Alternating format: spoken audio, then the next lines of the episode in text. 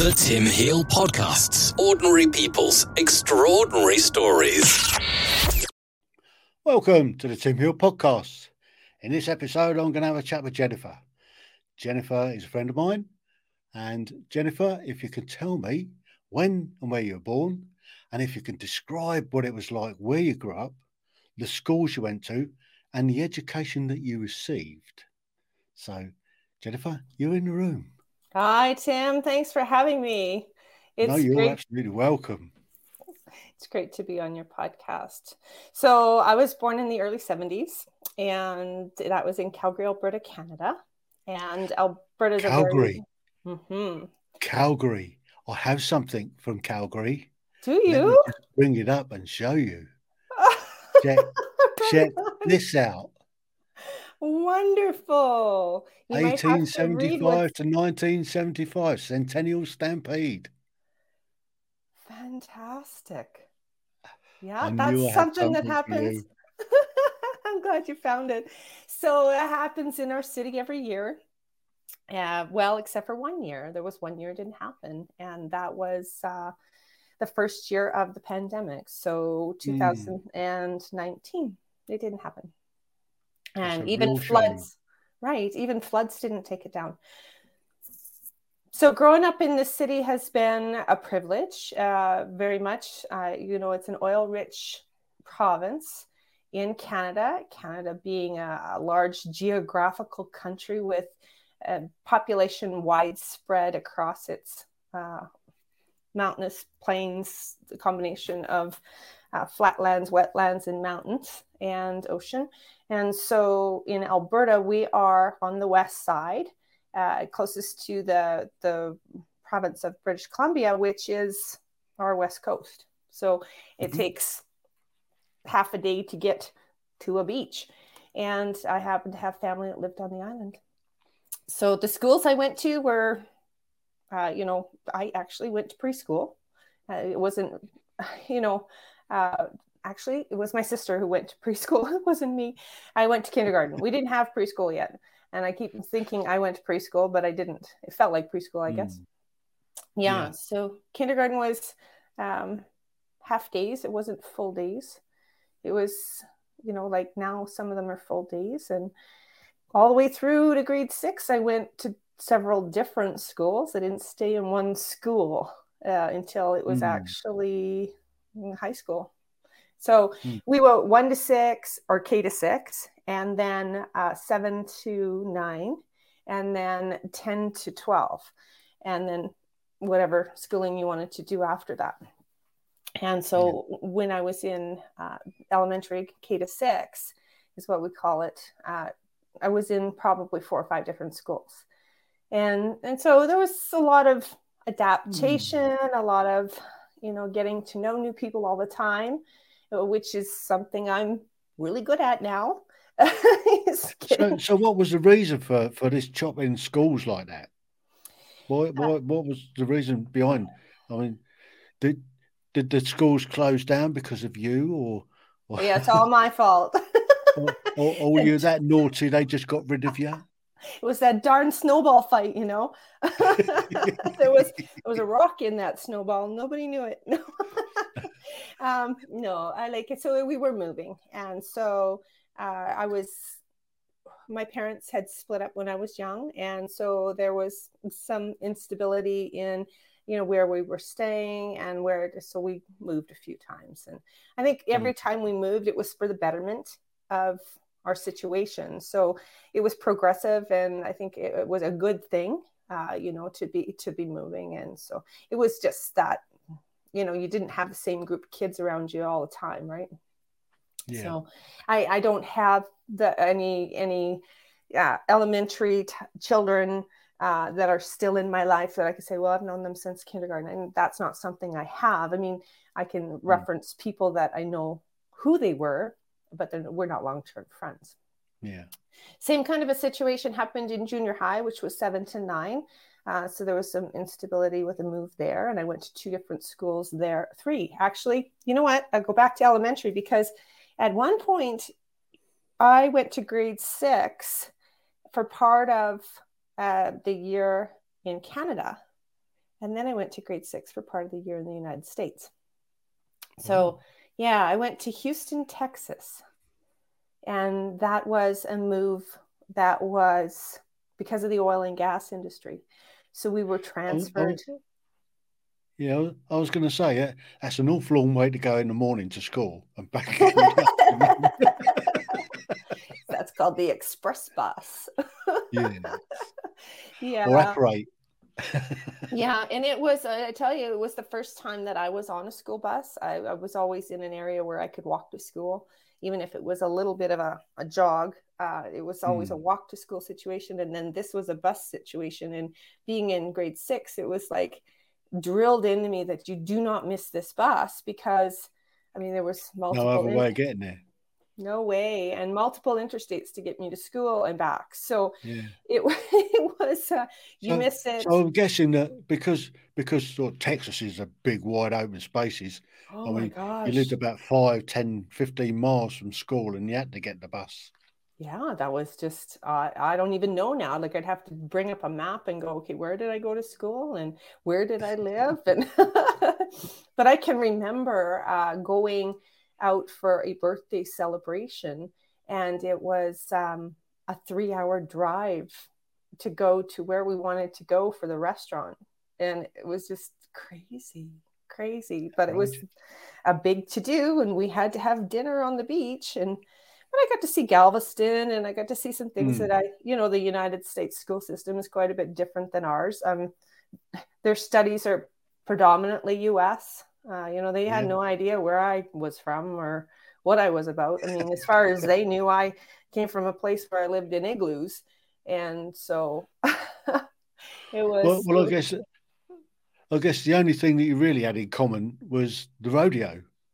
Because, I mean, Texas is, is famous for its rodeos as well, isn't it? Well, and I didn't know that then. And so it wasn't something that actually came up at school. I mean, one thing we had in common was donuts.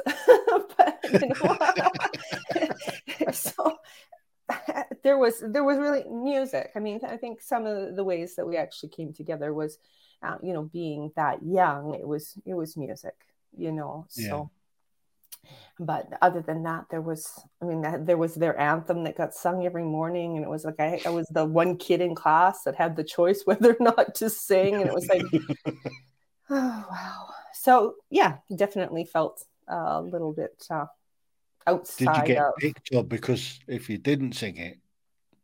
No, no, I never got picked on at all in school. No, that wasn't. You were lucky. No. Yeah, I'm very lucky. Yeah.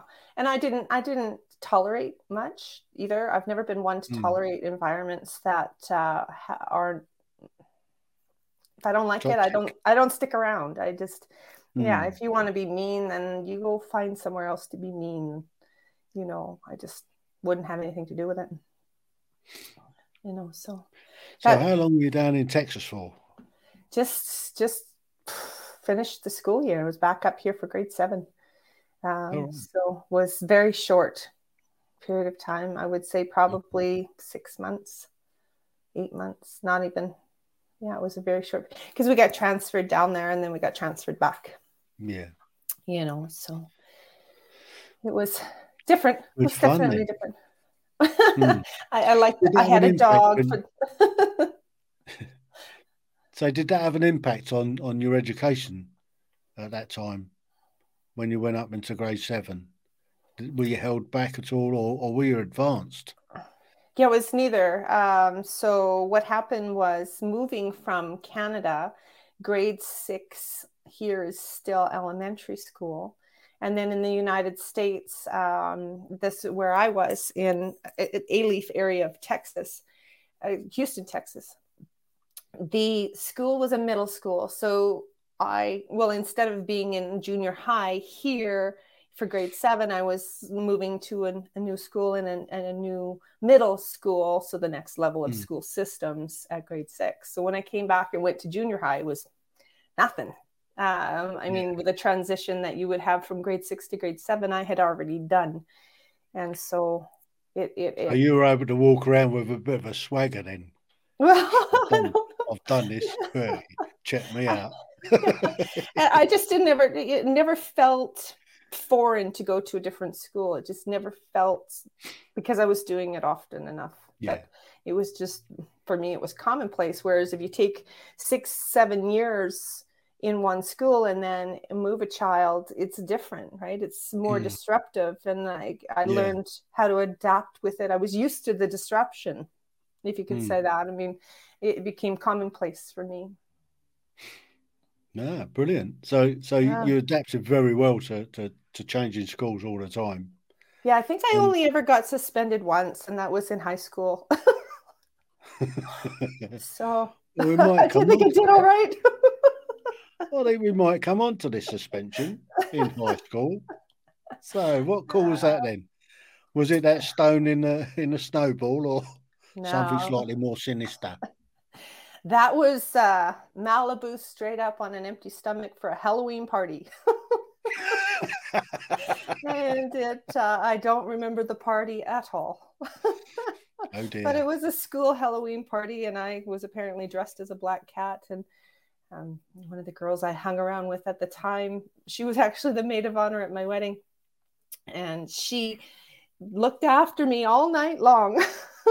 Mm. So hidden was in she the, the one that inst- instigated the the need for being looked after? You know, I it was the first time I had actually decided to go to a school dance. And I say that because I didn't participate in any of the school events, and I, I didn't hang around after school. I, I had a spare before and after, uh, at the beginning and at the end of the day, so that I could go to work. So all the way through mm. high school, I was a full-time employee at a restaurant or at the drive-in or wherever it happened to be at the time. And I would go do a three to eleven shift mm. after school, um, at least three or four days a week, and then one uh, weekend day. Mm. And that, that was my priority. I, I had that job, and I was dating a, Uh, a young man I met when I was in, oh, I would have been in grade eight, uh, grade eight or nine. I met him, and then he had moved on to another school. So I, I didn't really have any reason to stick around the high school or hang around the high school kids. I'd had this boyfriend that didn't attend the school, and we worked together, and um, this, there was this job. And so uh, the one time I decided that I was going to hang out with some of these kids that I sat with whenever I was at school, um, And and there just happened to be alcohol at this one girl's house when we were all getting ready for our Halloween party and painting each other's faces and doing each other's hair. And I didn't bring it, but I drank it. And so, you got into so much trouble. I did. How long were you suspended for then? I was sus- well, yeah, I was suspended suspended for being uh, two days for being drunk at the high school Halloween party. Hmm. And I remember my dad coming to pick me up. He had, he was unimpressed, but not too unimpressed. I mean, he not a normal teenage kid, right? Um, yeah. But I went, I went out of the school over his shoulder like a fireman hauls somebody out of a mm. fire, and spent the next two two days in bed. Getting over your hangover. Oh my gosh. But- See, the problem I would have had, they, I wasn't ever in school long enough to be able to get suspended. Yeah. Okay. Tell me a little about, do I get to hear about that? Well, I, I, I got put off school at an early age. Um, okay. And it all came about via a bully. Okay. And this this was in sort of infants, junior school. And uh, this, this, this bully started to pick on me. So I asked the old man what I should do about it. He mm-hmm. said, best thing you can do, son, is give him a thump and make it a good one, because if you don't, he's going to give you a good hiding. Anyway, yep. All anybody saw was me thump him, him going flying back into the school pond. I get dragged off to the headmasters for six of the best. And that kind of gave me that sense of injustice mm-hmm. that put me off of school for an awful long time. Mm-hmm. So when I eventually went up into into our secondary school, which is kind of your high school, okay, um, I, I I fell in with a bit of a crowd that we tended to go and get registered and then we'd scarper for the rest of the day. So I wasn't in school for a lot. And it wasn't until um, I failed the test to, to join the army the first time round that I, I, I had to long, hard look at myself and thought, I need to start bucking up, get me, get a bit of education so I can pass this test the next time. Yeah. So when I went into school first first week after teachers thought I was a new student. Oh my gosh! Well, that's almost good. They've never seen me. Well, at least you didn't carry your past with you. Well, that was it.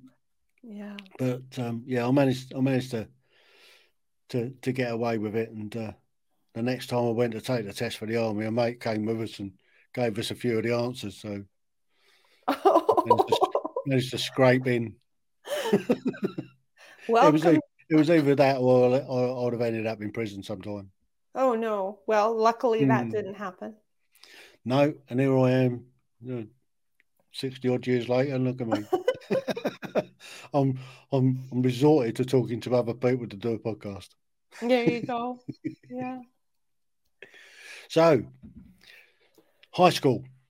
Yeah, so you, you've you've had a two day suspension for drinking. Yeah, very naughty of you. Yeah, and so, that was I can't even remember if that was grade eleven or twelve, but yeah, it, it was it was the last. I mean, it wasn't uh, I wasn't one to get into trouble or to even be there much at all. And I in grade twelve, I actually was lucky enough to go with the travel club to China. So I got uh, I had a ooh. bit of a travel bug I, and I'm still I, I love traveling, and so um don't get to do it as much anymore, but I can remember, you know, any chance I got, we were either one hour drive or three hour mm. drive or five hour drive, and it wouldn't be a stretch to go for a weekend to the island, Vancouver Island on the west coast, yeah. and and hang out and then come back, or you know I and but China was an experience. I mean, that it gave me gratitude and perspective at a very young age. Mm-hmm. Uh, what the way Whereabouts I saw. In China did you go? Sorry? Whereabouts in China did you go? Oh, six different spots. So we went to Hong Kong. Right. Yeah. And uh, so there was six, there was a tour around, and, and some of them were really small villages. Uh, we took trains and we took buses and we, of course, airplanes. I mean, it was the first time yeah. I had been out of, besides the States, I'd, I'd, I'd been to a country other than North America. Mm. And um, without parents, there were no parents on this mm. trip, and there was nobody else except for schoolmates. And, and I was also uh, treated as an adult um, because ultimately, Uh, you know, I was an independent student in the sense that I had my own room and I didn't have to get parents' signature for, mm. uh, you know, ab- abs being absent or or any of that stuff. But um, so I had, yeah, I was very, uh, it wasn't like I was part of the group even. It was almost like I was one of the adults on the tour. That's how it mm. felt. It didn't feel like I was going to school without the kids at mm. school. And, um, And it, it had been, I think I grew up really fast. And, mm. and, but that experience was, you know, just seeing the way people lived and, uh, you know, the lack and the differences in, you know, just services, even like in, in a country, like coming from Calgary, Alberta, Canada, this city is so beautiful and so clean.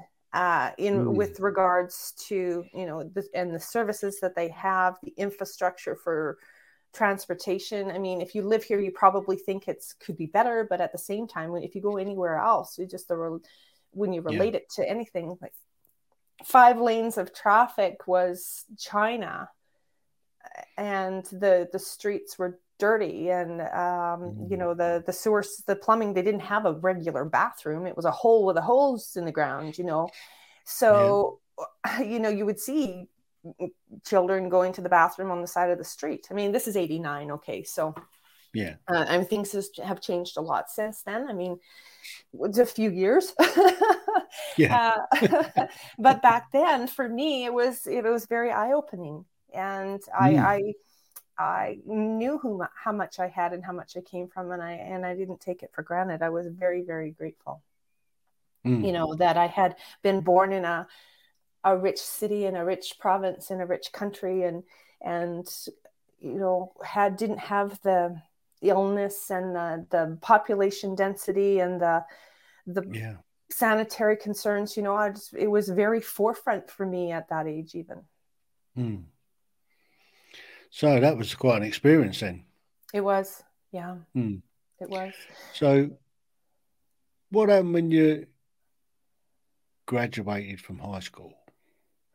So I had to come back to Calgary to write my high school exams, because my, the fella I was dating at the time had gone through a culinary program at S A I T, and they had offered him a position to run a cafe in Banff, Alberta, and he had asked me to go along with him. So we were entrepreneurs running a cafe before I even graduated from high school. So is this we went... the ski season? Well, it was there. It did go through ski season, but I mean, this well, was Banff is, is known for, for, for its ski resort. For, yeah, for all kinds of things, but definitely for mm. the ski hills. Yeah, uh, so that was May, June when I had started uh, with him running the cafe, and then we were went through the summer, and the summer is extremely busy too, because people come for all the hiking and yeah. wonderful camping and uh you know, just all the sightseeing.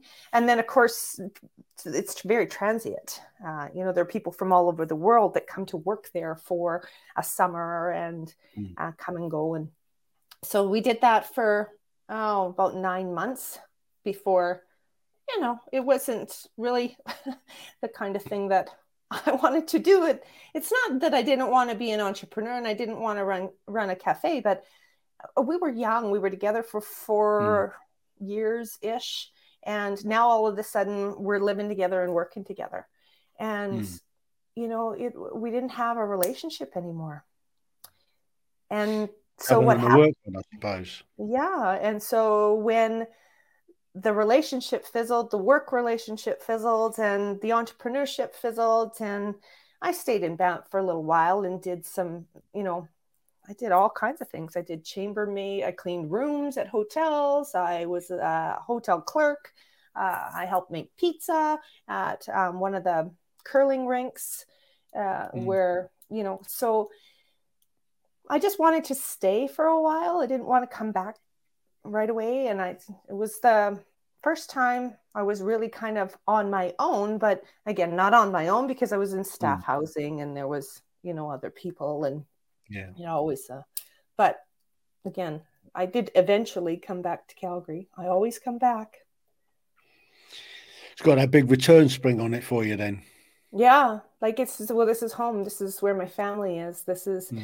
you know, there hasn't been anything else that has as large of a draw to keep me away long enough. Hmm. I just haven't found it. Yeah. So what, what did you do once you returned? So for a while I was just odd jobs. Um, I worked at hotels, um, and then I got placed with a temporary agency in the financial planning industry. I went in as a receptionist and was h- hired on uh, probably a month later. And then I entered the financial services industry. I became a trader, and um, I became an assistant, and I became an executive assistant, and ultimately became a financial advisor. But that, that began eighteen years of staying in one industry. And it was all because of a temporary placement agency that placed me to fill in for a receptionist. Crikey. Oh, that right. Was, that's crazy. That, I mean, that, that, that, that generally, it doesn't happen. I mean, once, once you get into that, that temporary um, mouse wheel or hamster wheel, then then you tend to sort of one contract to another contract, but but to stay in one industry and and climb the greasy pole, I suppose. Yeah. So you, you took all the the uh, the exams to to become a, a full on financial advisor.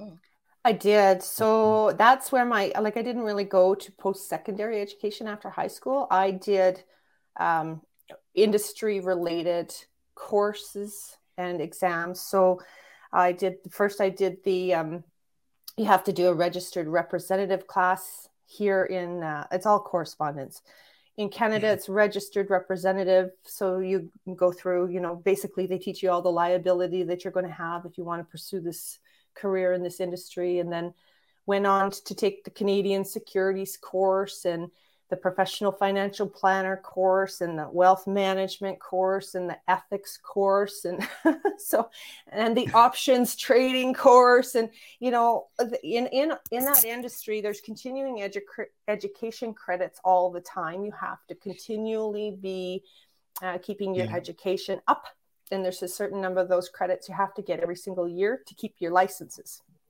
And so I ultimately ended up taking insurance and accident and sickness and all of that as well, and had basically the most rounded, I thought, education for the industry that I could get. And then in two thousand and, uh, what was it, two thousand ten, I left. Hmm. Yeah. After all that time. After all that time. So what was yeah. the catalyst to make you walk away from a lucrative well, employment? You know, they say just because you've got all the education doesn't mean, uh, you know, those, those who uh, know do, those who can't teach. Mm. This, I think, is one of the...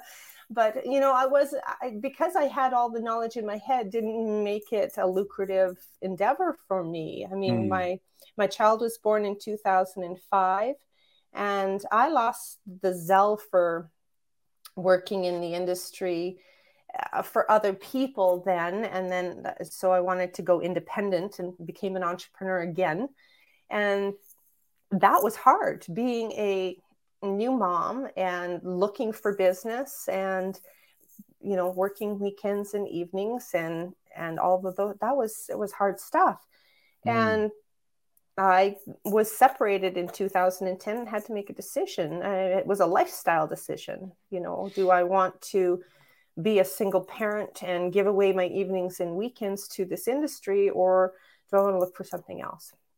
Hmm. And so that was it, it too. There was the financial part of it. I mean, being independent, I had to spend a lot of money on errors and admissions insurance, and I had to spend a lot of money on uh, yeah. relicensing and a lot of time on those continuing education credits to uh, keep my licenses. And then, of course, if you're spending your evenings and weekends with clients instead of your family, hmm. uh, for me, it was, there wasn't a choice.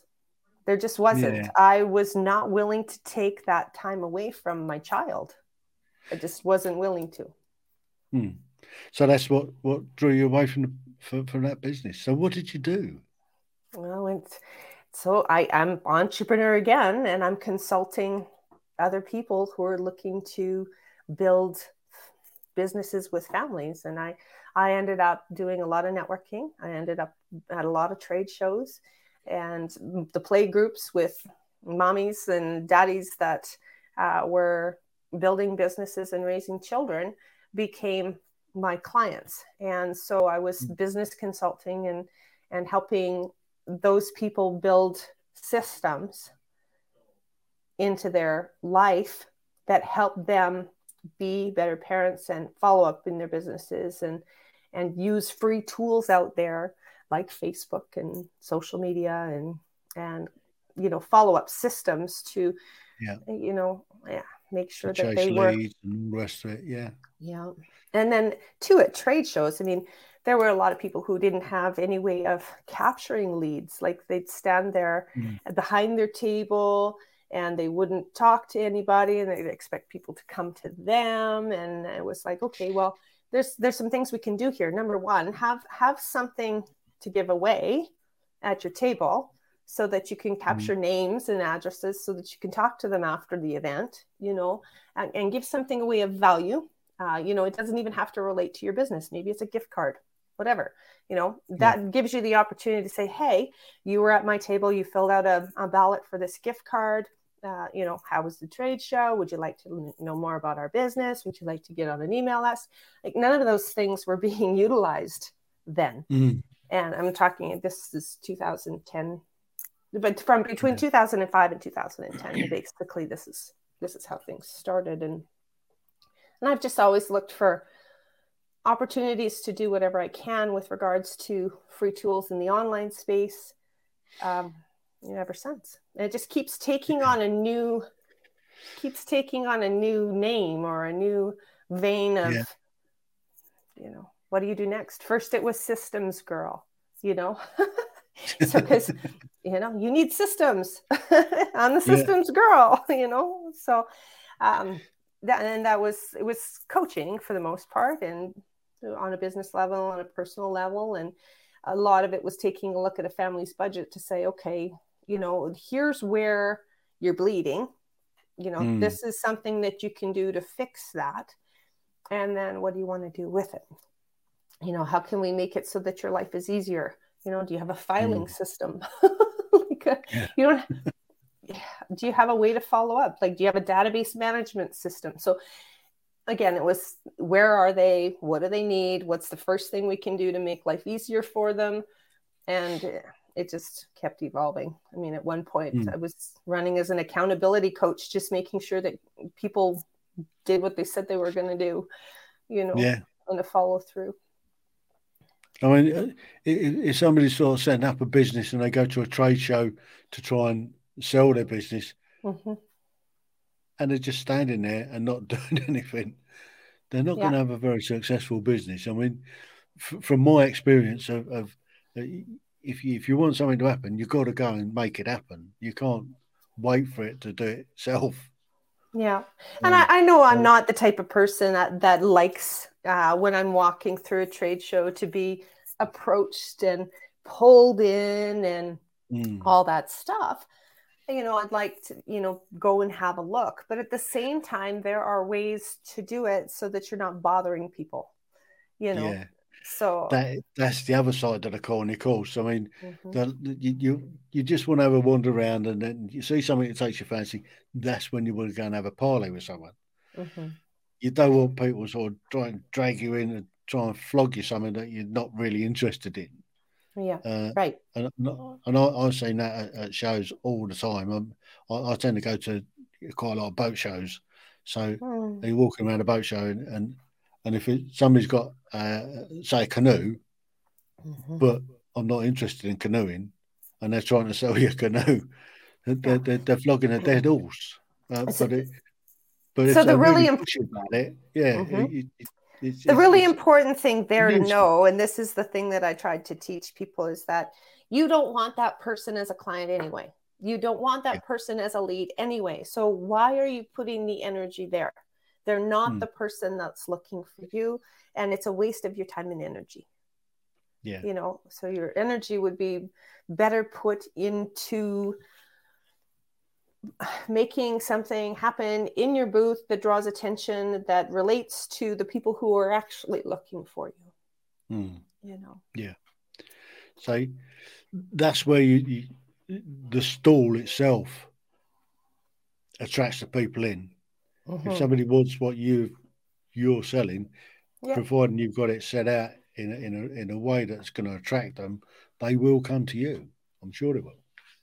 Creative displays, uh, you know, I find work really well. You know, yeah. if you if you had something that drew people into your area, um, whether it was just the the draw that you have or whatever it was that you were using for a lead generator, um, you know, mm. the gift card giveaway or, you know, whatever it was. I mean, that's where they're coming in. That's where you can start to have a conversation. I mean, be in front of the booth, not behind the booth, because behind yeah. the, anytime you put something in front of you, it's a barrier. You know, you're less approachable, yeah. right? I mean, there's something in between you and me. Now I'm not as easy to reach, right? Yeah. It, it feels like there's an obstacle between us.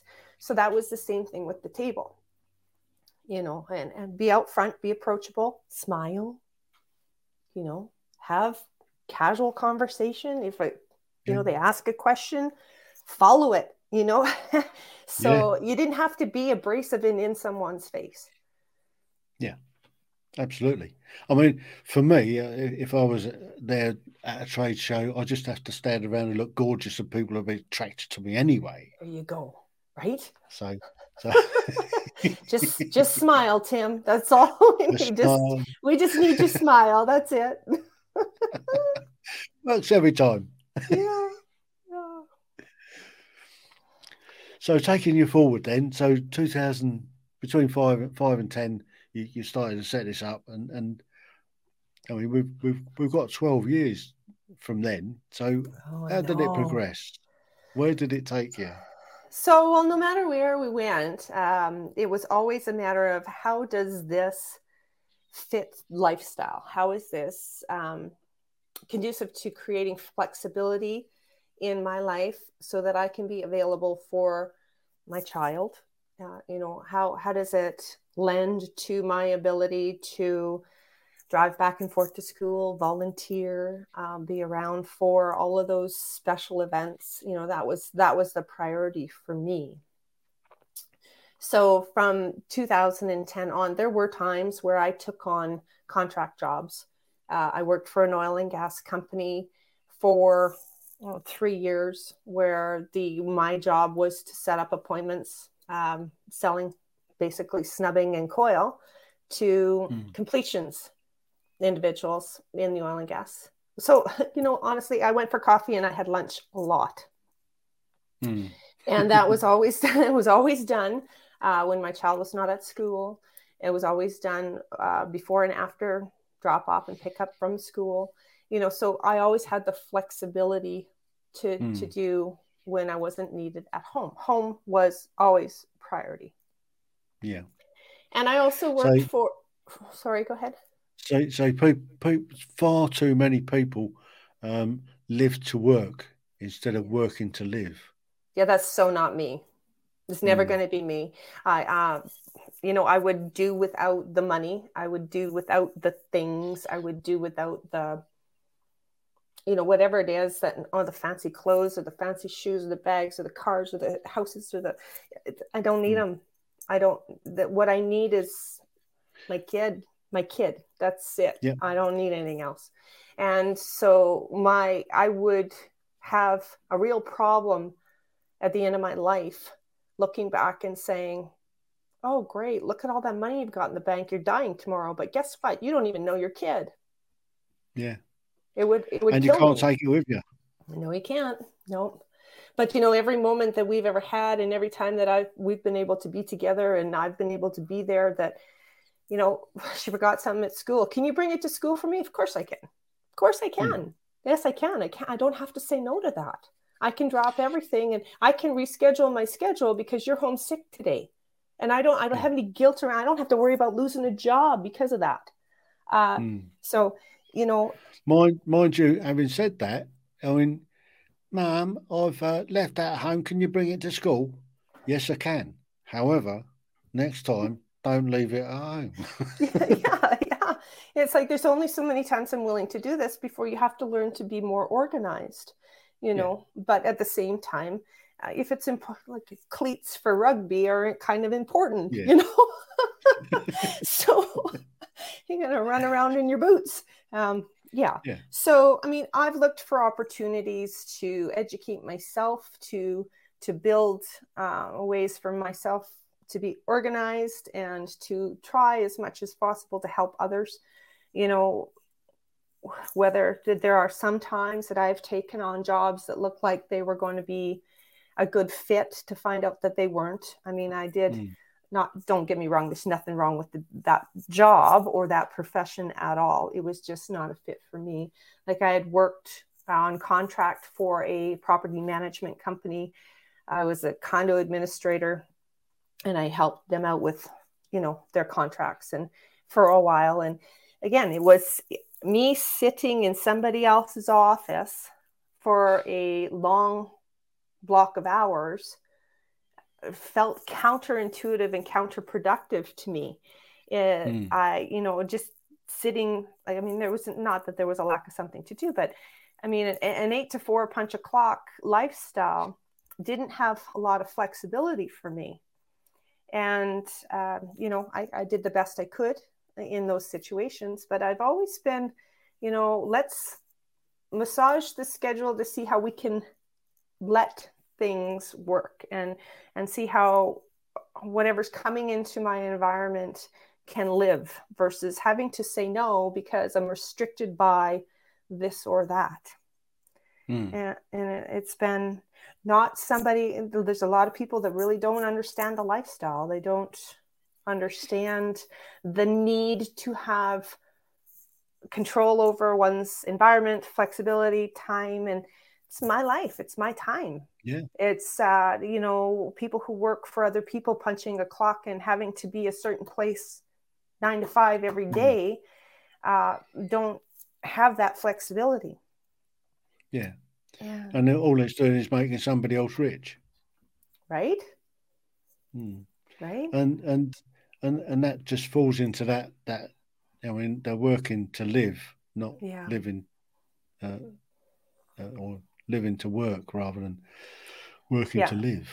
So, yeah, I can see where that's, where, where you're scoring big points there. Yeah. Building a life, not making a living, uh, you know. Yeah. I, I, in my, I don't want to be giving my whole life away to to just anyone or anything. Hmm. So it was. It's so, been what comes into in the twelve years, hmm. as you'd asked. I mean, what's gone on has been a variety of different things because, well, whatever comes into my world, I try to entertain if it feels like a good fit, and uh, you know that it hasn't always been a good fit, but. I found that everything online has a big draw for me.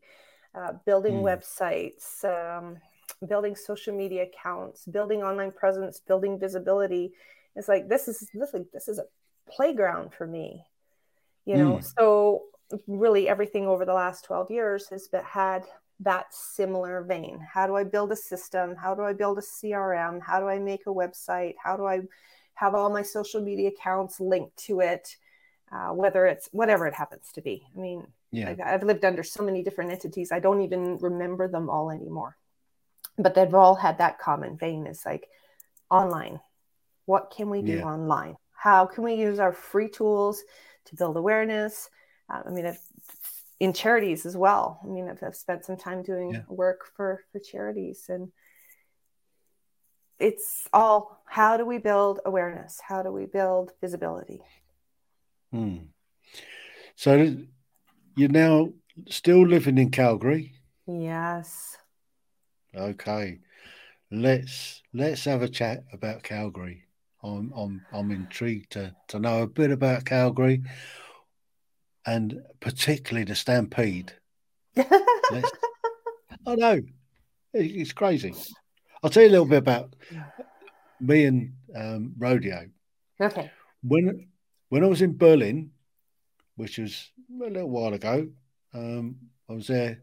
We, we were there from nineteen seventy-eight to nineteen eighty, and the Americans had uh, the European Rodeo Association, mm. and they had a branch in, in Berlin, and I went and joined it, and they we used to have. Uh, odd competitions. They they had one of these bucking machines, mm-hmm. so they, they set up a bucking machine for for for a, for a competition evening or something like that, and it was great fun.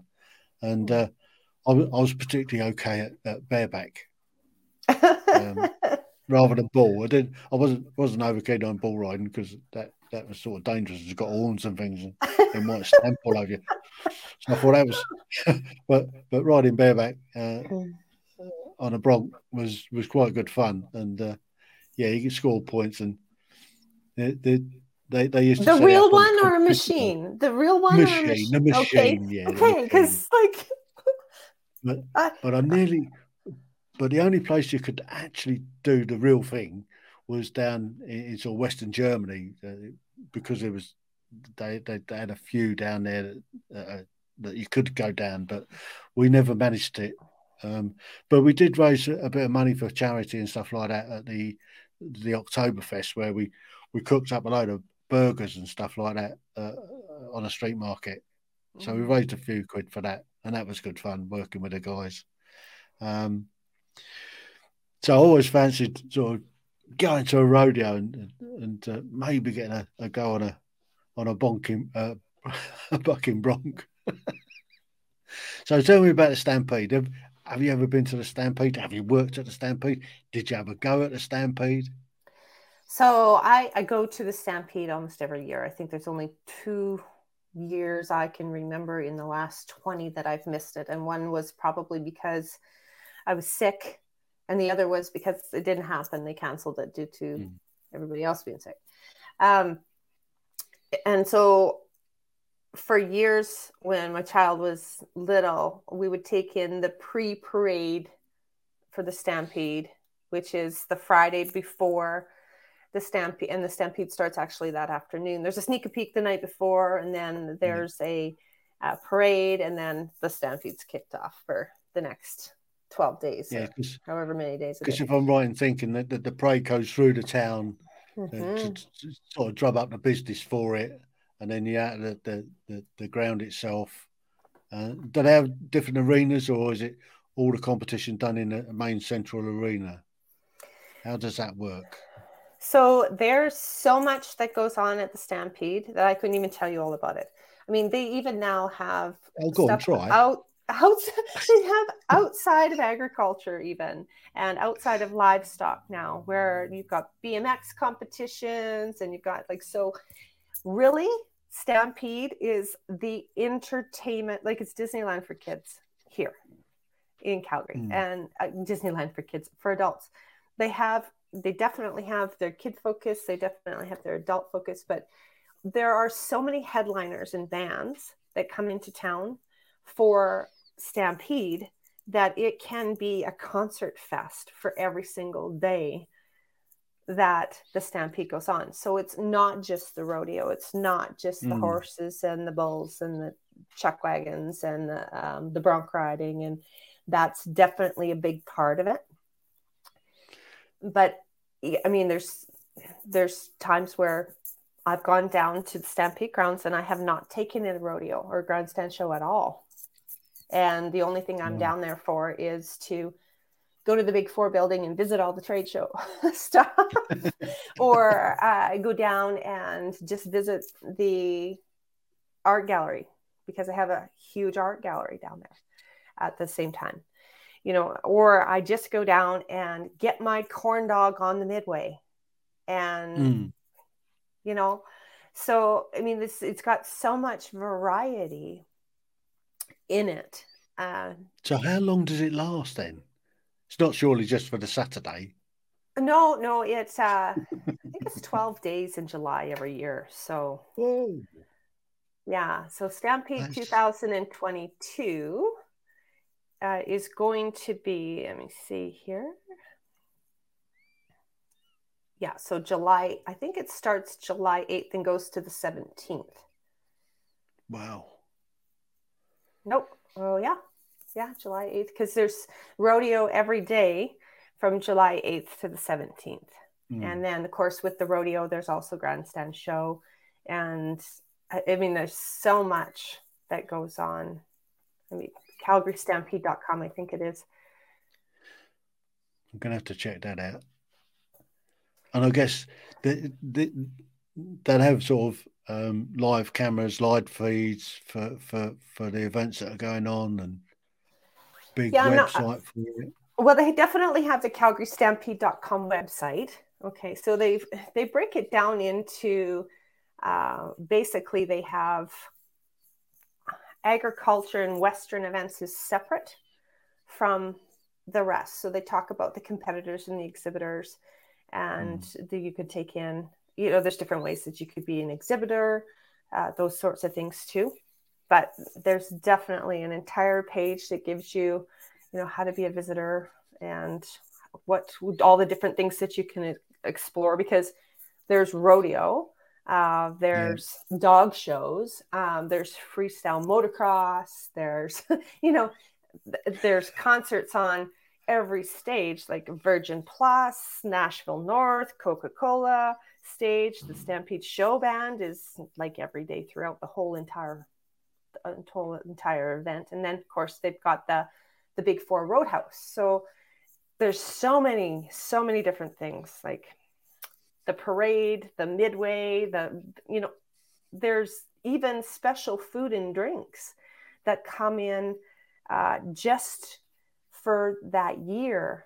And like you, they'll they'll have a great big culinary feature of what's new at the Calgary Stampede for food.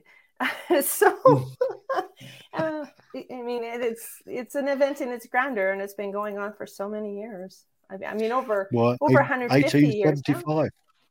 eighteen seventy-five, I think. There you go. That was the centennial in nineteen seventy-five. Yeah. So.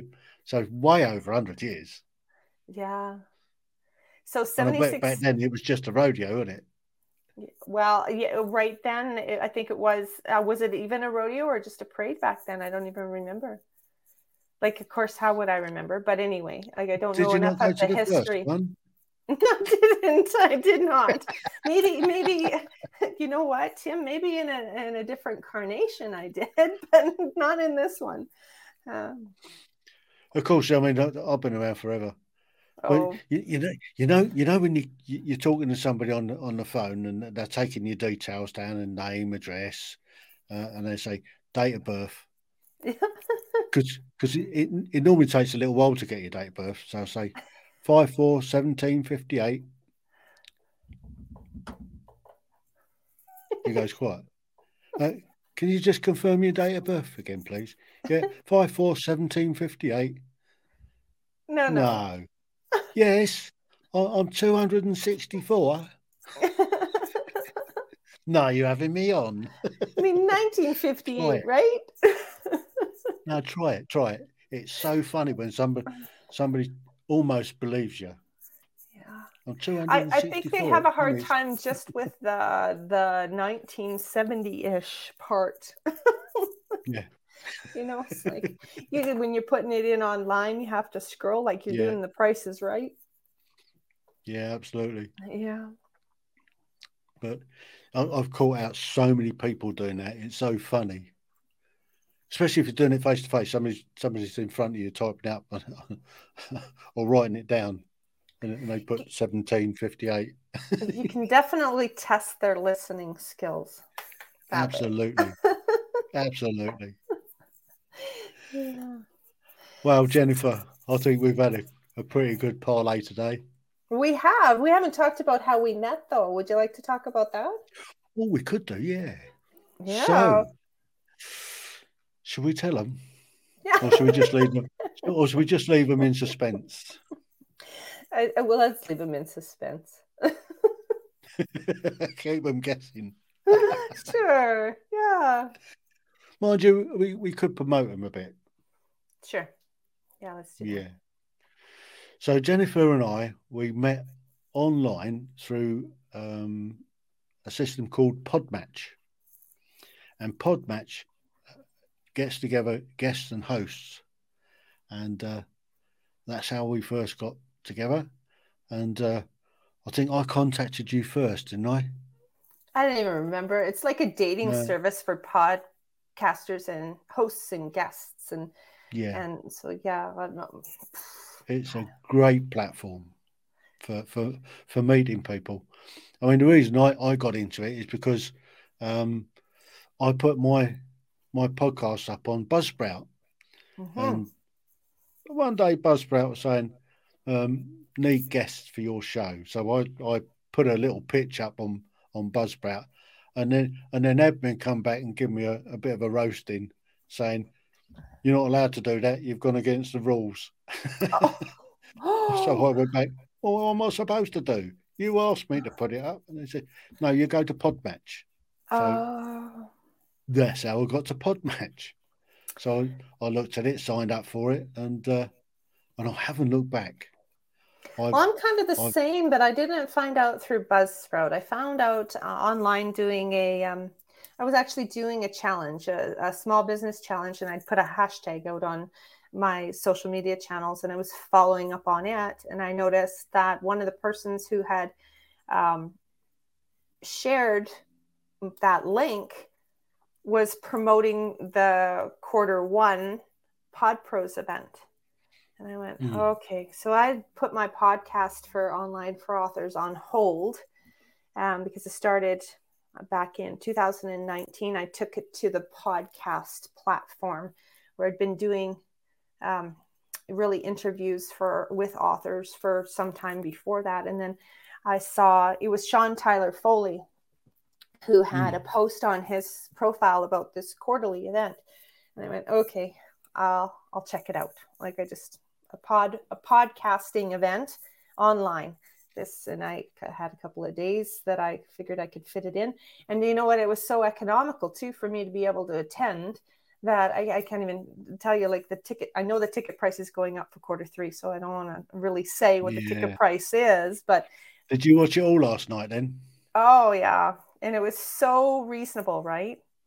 Mm. Um, so to, to attend this, and it actually gave me the opportunity to get back into podcasting in, in a big way. Like, so it took podcasting from Online for Authors platform to many other platforms. And now I'm doing podcast production for other people as well.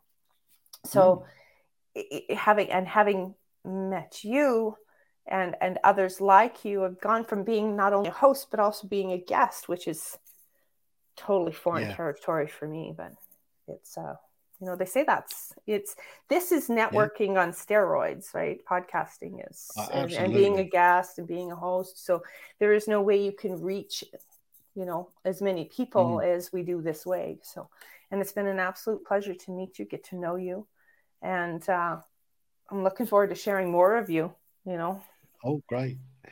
You do know that I'm currently sat at number one as a host. I did see that this morning. Yeah, I thought, so I, well, I managed to get up to I've done it again. I managed to get up to number six on hosting. The first month I was on the platform actually, and it was like, what? Yeah. Surprised the heck out of me, but yeah, good for you. Yeah, I, I, I'm surprised myself actually, because it, it's died off the last week or so. Um, I, I've, I've not been quite so busy, but um, it's picking up again.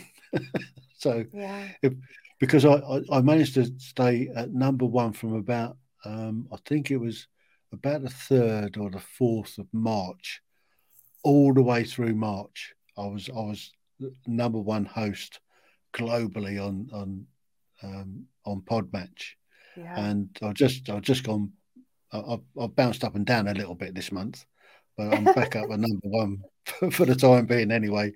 So maybe, maybe I can make it to the end of the month at number one again. Well, you know, the thing that I found with Podmatch is that as a host, I was so busy. Like, so, seriously, I, I, like the requests that I had coming in for my podcast have uh, booked me out until, until um, August of two thousand twenty-three for mm. hosting. And it's like, wow. You know, that can be a little overwhelming at first. Like, I mean, I can imagine how many requests you get in. And of course, mm. your podcast, you know, Ordinary People's Extraordinary Stories, it's open to, it's like not. Absolutely everybody. Right. So it fits everyone. So you just have to be absolutely inundated as a host for for interviews. You, you wouldn't believe. I, I, I might. I might. I might. I, the, the, the, I was uh, I was watching Alex's um, own what's name, and he was he was on about his um, uh, saying who who's your avatar, mm-hmm. uh, and and he asked her, who who do you think your avatar is? So I said, mine's not born yet. Yeah. Oh. Well, it's not, because the whole point of this is, is to leave that legacy for the future generations to look back on what we were doing at this time in history. Mm-hmm. So, so my ideal avatar hasn't been born yet. Yeah, yeah, so, and so, so that how, gives how, you some how, creative how, freedom. Some absolutely, yeah. Yeah. And and and the thing about it, everybody, every single person that I've I've interviewed is special, and I make them feel special. Yes, and, you do. And I give them, I, I give them a hundred percent of my attention, mm. and I try and ask questions that that they don't normally get asked. I get them to rack their brains, get get all that grey matter going, to, to think back what it was like when when they were growing up. So so when somebody in a hundred years' time looks back at this time in history and thinking, wow, is that what they were doing? Cool. Didn't they get it easy? And good luck finding two or three people that were doing the same thing, you know? Absolutely, yeah. Yeah. And and let me tell you what, uh, you know, being that I do live in the city, I love the city, I actually have a podcast called We Are Calgary for this city. You had me racking my brain over uh, details for the Calgary Stampede. Like, I'm searching the website because I'm not Uh, an ambassador or and you've been for the last twenty odd years. I know, but I'm not an ambassador for the event, so it's like, yeah, but I can come up with some information. I know I can. I can add I value putting, here. I love putting people on the spot. Right. Yeah. Thank you for making me think. It's been an absolute pleasure. The Tim Heale Podcasts. Ordinary people's extraordinary stories.